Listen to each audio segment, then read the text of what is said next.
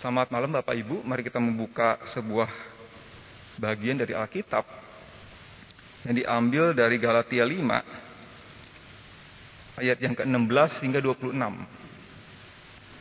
Galatia 5 ayat yang ke-16 hingga 26. Saya akan bacakan untuk Bapak Ibu Galatia 5 ayat 16. Hidup menurut daging atau roh Maksudku ialah hiduplah oleh roh, maka kamu tidak akan menuruti keinginan daging. Sebab keinginan daging berlawanan dengan keinginan roh, dan keinginan roh berlawanan dengan keinginan daging. Karena keduanya bertentangan. Sehingga setiap sehingga kamu setiap kali tidak melakukan apa yang kamu kehendaki. Akan tetapi jikalau kamu memberi dirimu dipimpin oleh roh, maka kamu tidak hidup di bawah hukum Taurat.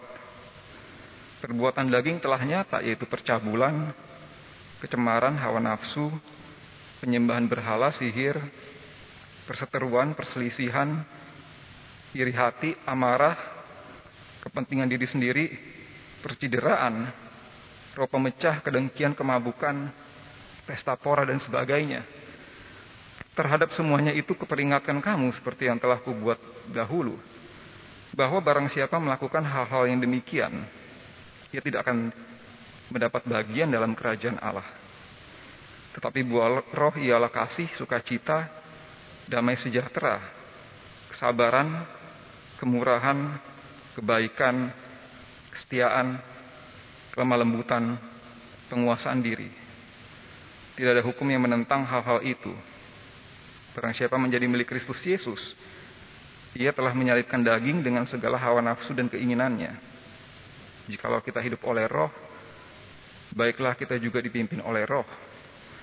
Dan janganlah kita gila hormat, janganlah kita saling menantang dan saling mendengki. Demikian firman Tuhan. Apabila Anda telah cukup lama menjadi orang Kristen, maka buah roh ini adalah satu tema, satu topik yang Mungkin Anda sudah sangat familiar sebetulnya ya. Bahkan sebagian kita mungkin sudah lelah mendengarnya sebetulnya. Lelah karena setiap kita baca bagian ini, kita itu sebetulnya menelan pil pahit. Pil pahit karena kita bisa relate dengan perbuatan-perbuatan daging di ayat 19 hingga 21 sebetulnya. Hingga level tertentu kita tahu bahwa perbuatan-perbuatan daging yang dicerca oleh Paulus ini ada di dalam diri kita. Lalu kita dipaksa menelan pil pahit yang kedua ketika membaca buah roh di ayat 22 dan 23. Kita tahu bahwa berbagai buah roh ini tidak mampu kita capai sebetulnya. Sebuah kondisi ideal yang jauh dari realita. Jadi kita ini seperti hidup di dalam ketidakpastian, terjebak di antara dua sisi. Sisi yang kelam dan sisi yang ideal. Sehingga seorang penulis katolik, Blaise Pascal, di dalam bukunya berjudul Pensis, dia menulis, dia menggambarkan manusia itu dengan tiga kata. What a monster katanya, what a chaos, what a contradiction. Betapa manusia adalah sebuah monster, sebuah kacauan, sebuah kontradiksi katanya. Jadi kita itu sebetulnya manusia-manusia yang chaos, yang membingungkan, yang mengklaim memiliki kebenaran, tetapi sebetulnya tidak mampu menghidupi kebenaran itu. Mengomentari buah roh di Galatia 5 ini, Martin Luther melihat kita mempunyai dua pilihan. Pertama, kita masuk ke dalam hutan, hidup sendirian, untuk mencapai kesempurnaan moral. Tetapi kata Martin Luther dengan begini, pada akhirnya kita akan kehilangan perasaan. Perasaan kita akan mati. Tidak akan punya lagi perasaan atau feeling. Ini yang Luther lihat ketika dia melihat petapa-petapa yang masuk ke dalam hutan. Atau yang kedua, kita hidup di tengah kesibukan dunia, tapi pasti akan jatuh ke dalam keinginan daging. Jadi karena kita memilih hidup di tengah-tengah dunia, kesibukan dunia, maka jatuh pada keinginan daging menjadi tidak terhindarkan. Sehingga di Galatia 2 ayat 13, seorang rasul Petrus, dia pun dicap munafik oleh Paulus karena tidak mampu konsisten menghidupi kebenaran itu. Jadi kita itu jatuh bangun mencoba menghidupi buah roh yang disampaikan oleh Paulus ini. Tetapi sebetulnya ketika membaca bagian ini, bagian yang sebetulnya menakutkan buat saya bukanlah gagal atau berhasil menghidupi buah roh ini sebetulnya. Saya pikir yang paling berbahaya dan menakutkan buat kita adalah berhasil menghidupkan berbagai emosi dan tingkah laku yang mirip buah roh, tapi tanpa disadari, meskipun beriman secara kognitif, hidup di natur yang lama, bukan di natur yang baru. Jadi membahas buah roh ini sebetulnya sulit karena buah roh ini bukan seperangkat aturan moral. Karena kalau buah roh ini seperangkat aturan moral, maka Paulus dan Yesus sendiri gagal terdiskualifikasi. Kenapa? Karena di 2 Korintus 7 ayat 8, Paulus sendiri mengatakan bahwa surat yang ia tuliskan kepada jemaat itu melukai hati jemaat membuat mereka sedih. Jadi di mana kelemah lembutan, di mana penguasaan diri yang Paulus katakan itu sebetulnya. Dan Yesus sendiri ketika di depan bait Allah marah, membuat tali cambuk, mengusir para pedagang, membalikan meja-meja. Jadi di mana kesabaran, kemurahan, kebaikan dan sebagainya yang Paulus tuliskan? Jadi apa ini sebenarnya dua roh sebetulnya? Yang kita tahu bagi Paulus buah-buah roh ini adalah satu kesatuan sebetulnya Apabila yang satu tidak ada, maka yang lainnya juga tidak ada. Dan Paulus menempatkan kasih sebagai yang pertama, sebagai fondasinya. Yang kalau ini tidak ada, maka yang lainnya pun juga tidak ada. Jadi fondasi dari buah roh adalah mengasihi, mencintai Tuhan. Tapi apa itu sebetulnya mengasihi, mencintai Tuhan? seorang teolog di abad 18, Jonathan Edwards, dia mengatakan bahwa kasih sebagai fondasi buah roh ternyata bukan hanya sekedar tindakan katanya. Kasih itu bukan sekedar gerakan tubuh, bukan sekedar motion of the body. Melainkan kasih itu sebetulnya adalah sebuah pergerakan jiwa, motion of the soul di dalam diri manusia yang tidak kelihatan sebetulnya. Jadi dalam tulisannya Charity and its Fruits, jadi kasih dan buah-buahnya, Edwards mengatakan Motivasi dari tindakan manusia pada dasarnya adalah self love katanya. Sebuah kecintaan terhadap diri sendiri.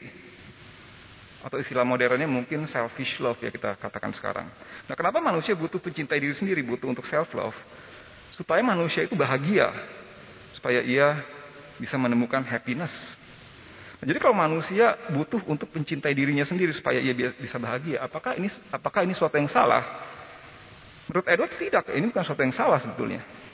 Bahkan mencari seseorang untuk dicintai pun sebetulnya didasarkan pada kebutuhan untuk mencintai diri sendiri agar dia mendapatkan kebahagiaan.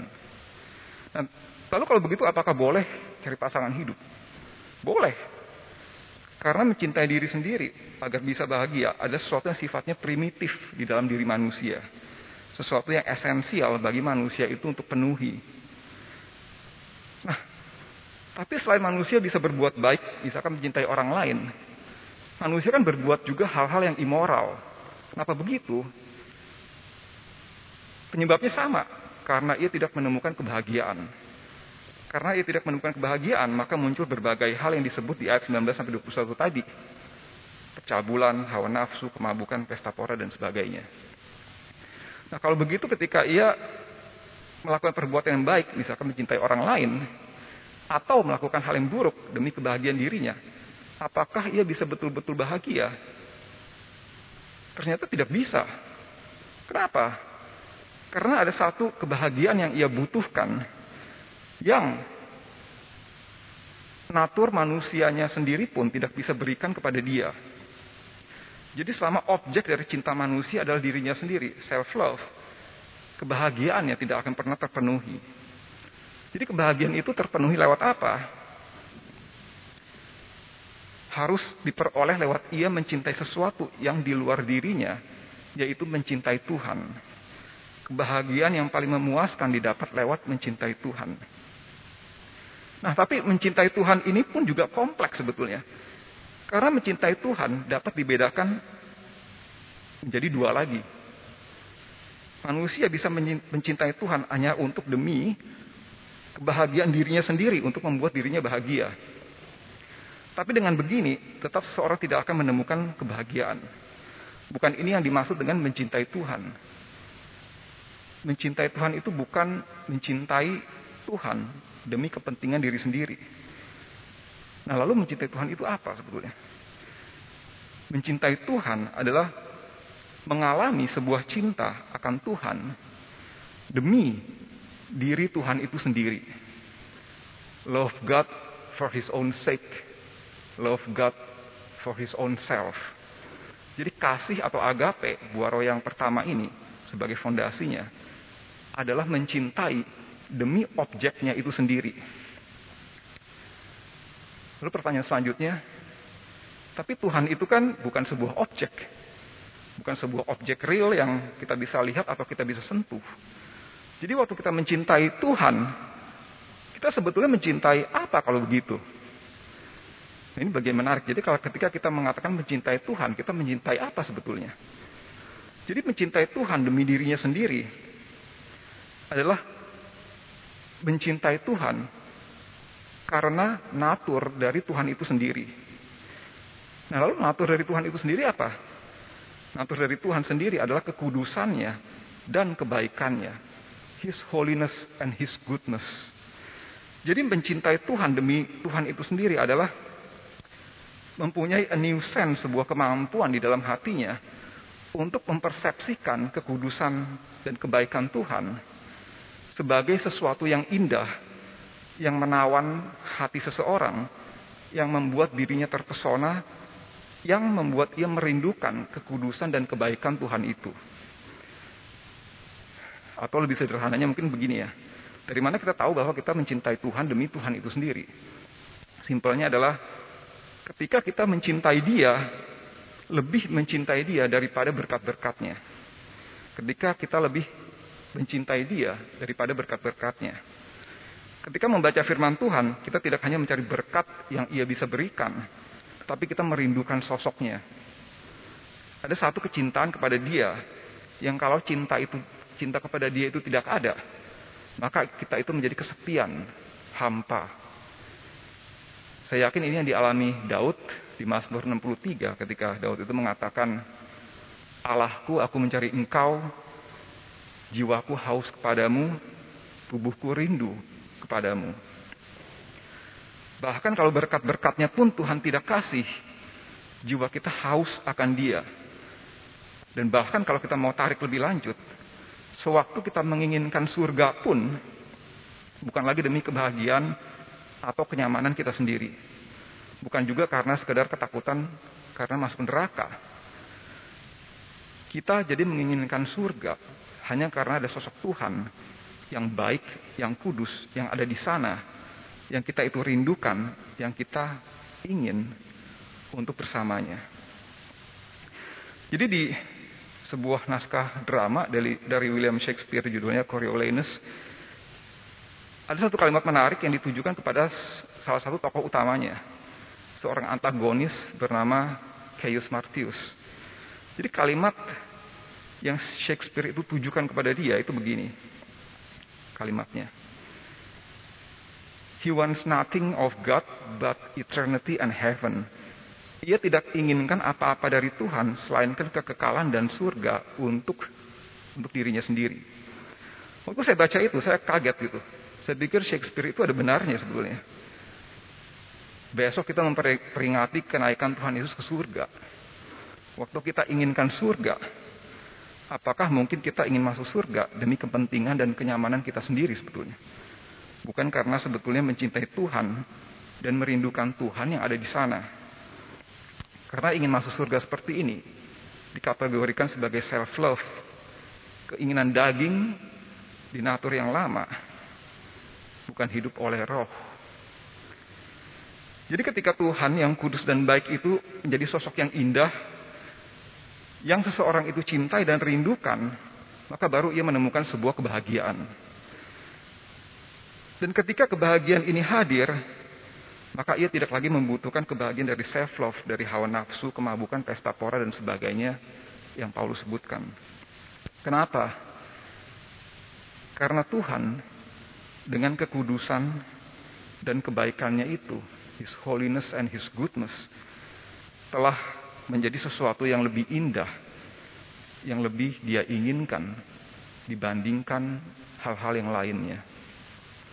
Dan buah roh adalah sesuatu yang dihasilkan secara alami dari kondisi agape, dari kondisi agape, dari cinta kepada Tuhan yang seperti ini. Uh, ada satu hal yang menarik, jadi Jonathan Edwards itu bukan satu-satunya yang menulis mengenai perlunya kita mencintai Tuhan demi Tuhan itu sendiri. Seorang biarawan yang hidup bahkan 600 tahun sebelum Jonathan Edwards, Bernard of Clairvaux, dia pernah menulis hal yang mirip di tulisannya berjudul On Loving God. Bernard menuliskan ada empat tahapan cinta yang perlu ditempuh manusia.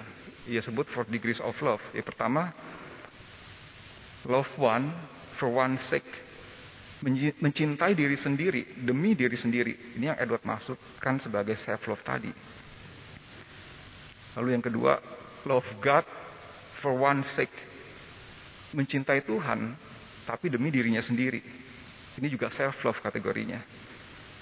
Yang ketiga, love God for God's sake. Mencintai Tuhan demi Tuhan itu sendiri. Ini yang Edward targetkan untuk kita perlu capai sebetulnya.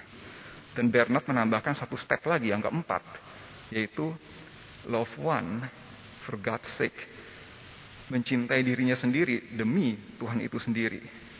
Di tahap ini seseorang itu dia mengosongkan dirinya, memberikan dirinya sepenuhnya kepada Tuhan.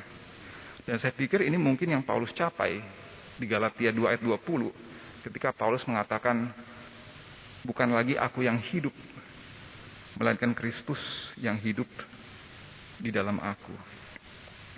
Nah, jadi Bapak Ibu, ini sebuah standar yang tinggi sekali ya. Tapi saya pikir begini, setidaknya waktu kita mengecek apakah kita memiliki buah roh, maka pertanyaan yang mesti kita tanyakan bukan apakah kita memenuhi daftar buah roh ini atau tidak, seperti kita itu mengecek sebuah checklist gitu. Pertanyaan yang kita mesti tanyakan, apakah kita setidaknya telah mencapai step yang ketiga, yaitu mencintai Tuhan demi Tuhan itu sendiri. Karena inilah agape yang ditulis oleh Paulus sebagai buah roh yang pertama dan fondasinya. Apakah ada kehausan dan kelaparan jiwa kita akan dia? Karena hidup oleh roh itu seharusnya mempunyai gerakan jiwa, motion of the soul, yang mencari Tuhan, yang haus dan lapar akan Tuhan. Dan saya pikir lebih baik kita itu jatuh bangun, bahkan kadang gagal, bahkan terburuknya mungkin kita itu dicap munafik seperti Petrus, tetapi kita berani berjuang di dalam natur yang baru karena kecintaan kita kepada Tuhan. Daripada kita berhasil menghidupi nilai-nilai yang mirip buah roh dengan sempurna, tanpa cacat, tetapi di natur yang lama. Seorang penulis, Robert C. Roberts, di bukunya mengenai buah roh, yang ia beri judul Spiritual Emotions, dia mengatakan kalimat seperti ini. The moral life is a life of passion. Kehidupan moral adalah sebuah kehidupan dengan passion, passion akan Tuhan, tanpa passion kepada Tuhan, sekedar, sekedar hidup bermoral itu kehilangan esensinya. Dan ini yang penulis lain Evelyn Underhill itu katakan dalam bukunya The Grey World, Dunia Abu-Abu. Dia mengatakan jauh lebih mudah menjalani hidup yang bermoral daripada menjalani sebuah hidup yang indah yang dengan kecintaan akan Tuhan. Jadi natur dari buah roh ini bukanlah suatu set aturan moral yang untuk ditaati dengan dingin dan kaku. Buah roh adalah sesuatu yang keluar, yang termanifestasi dari passion, dari kecintaan seseorang itu kepada Tuhan dan pada kekudusannya. Nah lalu ketika saya memikirkan ini, saya mulai bertanya, lalu bagaimana kita itu bisa mencintai Tuhan gitu? Apa yang mesti dilakukan sebetulnya? Karena ini ini bagian yang sulit sebetulnya. Karena mencintai Tuhan itu sebetulnya bukan doing, bukan melakukan, bukan juga meniru, bukan imitating. Mencintai Tuhan itu tidak bisa diimitate, ditiru. Untuk bisa mencintai Tuhan itu butuh sebuah lompatan. A leap of being, sebuah lompatan natur. Dari natur manusia yang lama ke natur manusia yang baru. Yang Tuhan sendiri yang kerjakan sebetulnya.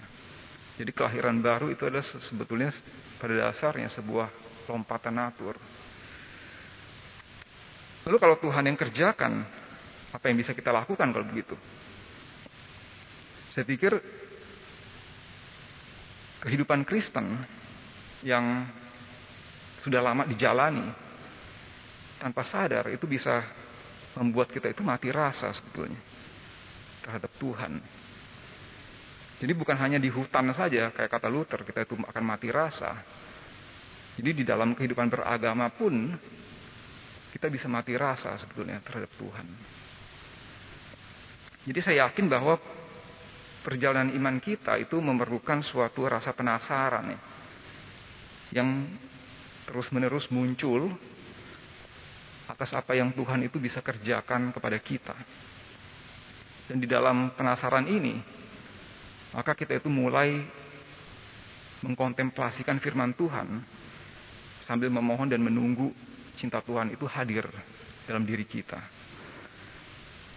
Yang kalau cinta Tuhan itu hadir, maka semua hal di dunia ini bisa menjadi redup dan hampa. Jadi cinta kepada Tuhan itu berbahaya sebetulnya ya, membuat semua hal di dunia ini menjadi redup dan hampa. Sebaliknya, cinta kepada Tuhan itu juga bisa mendadak hilang yang Pascal katakan sebagai chaos and contradiction. Jadi sewaktu cinta kepada Tuhan itu hilang, maka Tuhan itu mendadak bisa jadi begitu membosankan dan lalu kita tinggalkan. Dan waktu kita tinggalkan dia, maka segala hal yang tadinya redup dan hampa itu jadi gemerlapan.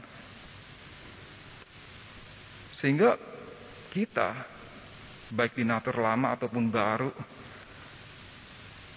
perlu meminta kepada Tuhan untuk memaksa kita, bahkan menyeret kita untuk kita itu mencarinya.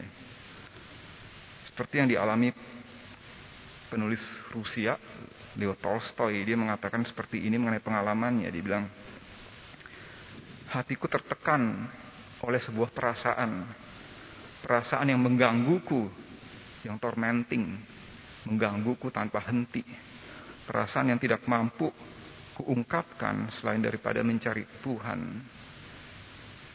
Saya pikir waktu baca itu sebetulnya ini yang kita butuhkan. Keinginan mencari Tuhan itu menjadi sesuatu yang irresistible, yang tidak tertahankan oleh kita. Yang kalau kita tidak mencari Tuhan, kita itu jadi menderita sebetulnya. Dan di dalam penderitaan kita itu, maka kita meminta Tuhan memberikan kita sebuah gerakan jiwa, emotion of the soul, untuk kita itu mencarinya. Mari kita tutup dalam doa. Saya akan menutup dengan sepotong doa dari seorang penulis bernama Karaner. Mari kita berdoa. Jadilah penghiburku ya Tuhan, ketika semua pengetahuan tentangmu, bahkan wahyumu yang disampaikan kepadaku, di dalam bahasa manusia, gagal memberikan kerinduan hatiku kepadamu. Jiwaku mudah lelah dengan semua ucapan manusia yang kami ucapkan mengenai engkau. Kata-kata tersebut juga sebetulnya gagal memberikan kami sebuah pengertian tentangmu. Meski sebongkah pengetahuan manusia mengenai siapa engkau terkadang bisa memukauku di saat-saat tenang. Namun bongkahan pengetahuan ini dengan cepat tenggelam kembali di dalam kelupaanku. Tapi mohon agar firmanmu dapat tetap tinggal di dalam lubuk jiwaku dan membuatku mencintaimu.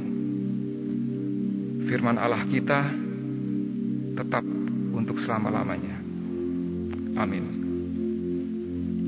Kebaktian selesai, silakan saat teduh, kiranya Tuhan memberkati.